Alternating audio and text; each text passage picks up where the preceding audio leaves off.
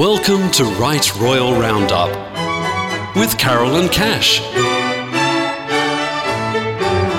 The show that keeps you updated with what's happening in the world of royalty, from the British royal family through to the aristocracy, and current events from around the royal world.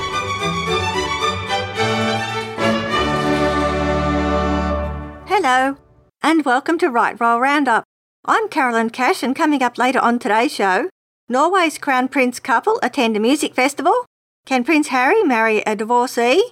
Queen's baton at the palace. Japan's Emperor and Empress visit Thailand. And a house where Mary Queen of Scots once stayed is up for sale, so stay tuned.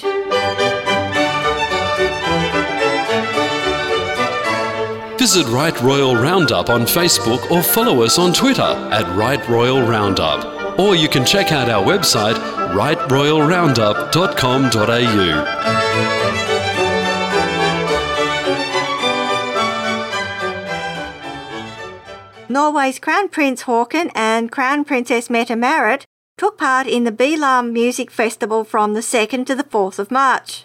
Bylarm celebrated its 20th anniversary this year. The Crown Prince said, quote, When Bylarm makes its noise in the city of Oslo, the world pricks up its ears. Unquote. The royal couple participated in several events and hosted a networking lunch at Skaugum on Thursday, the 2nd of March, for industry professionals. The Crown Prince and Crown Princess have been involved with helping to promote Norwegian music both at home and overseas. Bylarm has established itself as an important festival and music conference in Norway and overseas. Activities include seminars during the day and concerts at night. These concerts give new and lesser known bands a popular arena to showcase their talents. The festival also provides an excellent opportunity for the Norwegian music industry to meet with its international counterparts. About 1,000 music industry professionals from Norway and overseas took part this year, with an increasing demand for Norwegian music. Top executives from the international music world attend Bylarm in search of new talent and partners.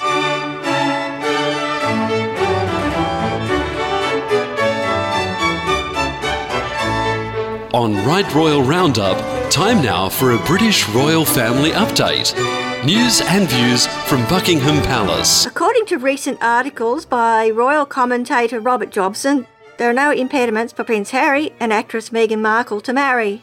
Prince Harry and Meghan Markle attended the wedding of his best friend, Tom Inskip, to Lara Hughes Young in Jamaica last weekend, sparking speculation when Prince Harry will marry and will it be sooner than later. Some of the objections raised claim her black ancestry and her status as a divorcee make Meghan unsuitable to marry into the royal family. According to Robert Jobson, these people cite Princess Margaret and divorcee, group Peter Townsend being unable to marry back in the 1950s, or go back to the abdication when King Edward VIII was forced to abdicate in 1936 to marry the woman he loved, Wallis Simpson, an American woman who had been twice divorced. Even on Facebook, one person claimed Meghan could not marry Prince Harry because she is a Catholic. If Prince Harry does marry, according to Robert Jobson, it would be similar to his father's marriage to Camilla, Duchess of Cornwall, rather than one at Westminster Abbey. It would have to be preceded by a civil service marriage elsewhere, such as the Windsor Guildhall, followed by a blessing at St George's Chapel. The Queen probably could not attend the civil ceremony, but she and Prince Philip could attend the blessing and host the reception at Windsor Castle. Constitutionally, the Royal Marriages Act 1772 gives the monarch the right of veto of marriages of members of the royal family. However, despite the repeal in 2015, it still applies to the first six members in the line of succession, and this includes Prince Harry. Should the Queen block the marriage, Prince Harry, who is over 25, can do so a year later by giving notice to the Privy Council. The big question is whether Meghan is really prepared to give up her career to marry Prince Harry, or, as Robert Jobson suggests in another opinion piece, whether Meghan realises what she is really letting herself in for. Royalty is a lifelong commitment. It's not the same as being a celebrity. This was said to be one of the reasons why Cressida Bonas ended her relationship with Prince Harry, as she wanted to be an actress, along with the constant media scrutiny. She had a minor role in the TV series Dr. Thorne, which aired last year.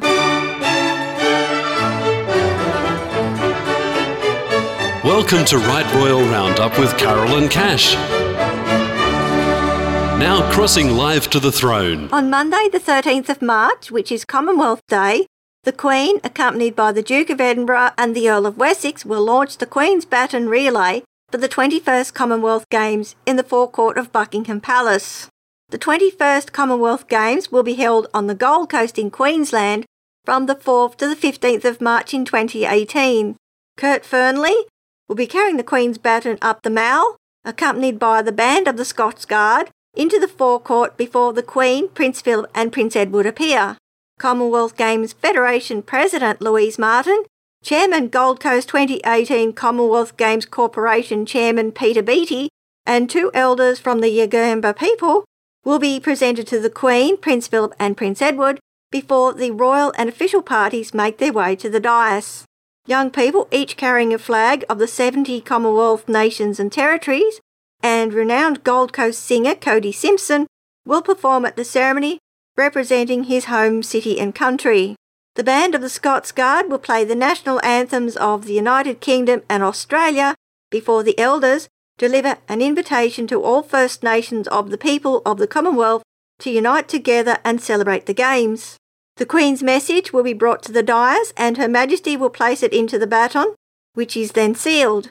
The Queen will then present the baton to female track cyclist Anna Meares, who will begin the relay by running to the centre gate before handing it over to cyclist Victoria Pendleton, who will run around the Queen Victoria Memorial before it is taken down the mall by a third baton bearer. It will be later seen at the Commonwealth Day service at Westminster Abbey, then travel to all Commonwealth nations and territories before arriving at the opening ceremony on the 4th of April 2018. Later that day, the Queen, the Duke of Edinburgh, the Prince of Wales, and the Duchess of Cornwall, Prince Harry, the Duke of York, and the Earl of Wessex will attend the Commonwealth service at Westminster Abbey at 3:15 p.m. The service is by invitation only, but it will be broadcasted live on BBC One and the BBC World Service and later available on BBC iPlayer in the UK.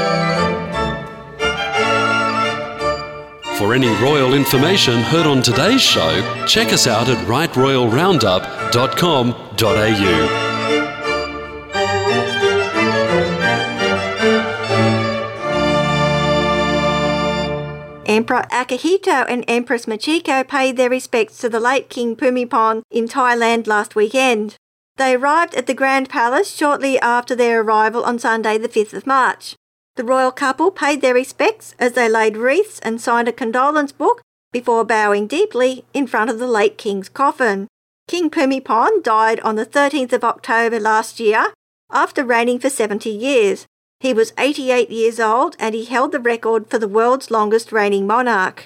They were dressed in black, a colour most Thais will wear during the traditional mourning period of one year until King Bhumibol is cremated, which is expected to be sometime later this year. Empress Michiko said in her message that the late king was six or seven years older and had treated her like a sister since she was about 20. The Empress added that when she learnt about the late king's illness, she had hoped to meet him. Their friendship with the late king spanned more than half a century. They later had an audience with King Maha Vajiralongkorn, but no details of the meeting have been revealed.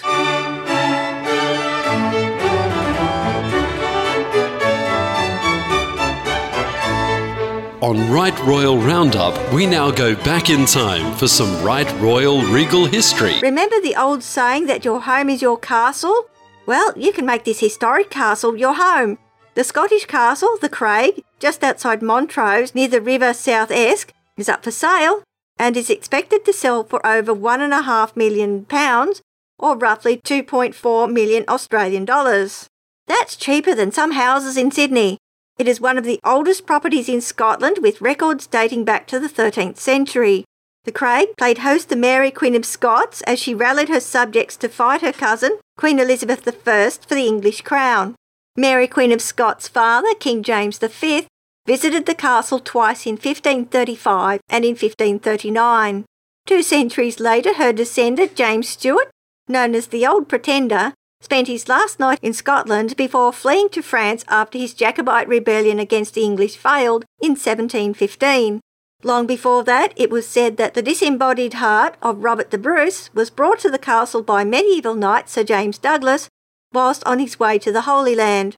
Robert the Bruce wanted it taken to the Church of the Holy Sepulchre in Jerusalem. However, Sir James Douglas didn't make it to the Holy Land as he was killed during his mission in battle against Moorish forces in Spain. The Craig has six bedrooms, seven reception rooms, a sauna, two cottages with 20 acres of fields and woodlands in one of the most beautiful locations in Scotland. It has central heating, wood burning stoves, and roaring log fires. The 13th century castle has various additions ever since, including refurbishments during the 18th and 19th century. The house is available through Savills with interest from overseas buyers. That's all we have for this week. Thanks for joining us, and we look forward to your company again next week.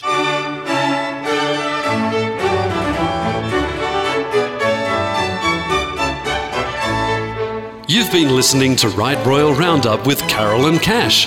Tune in next week for more of the latest royal news from around the world. And don't forget to like us on Facebook or follow us on Twitter at Right Royal Roundup or visit our website rightroyalroundup.com.au.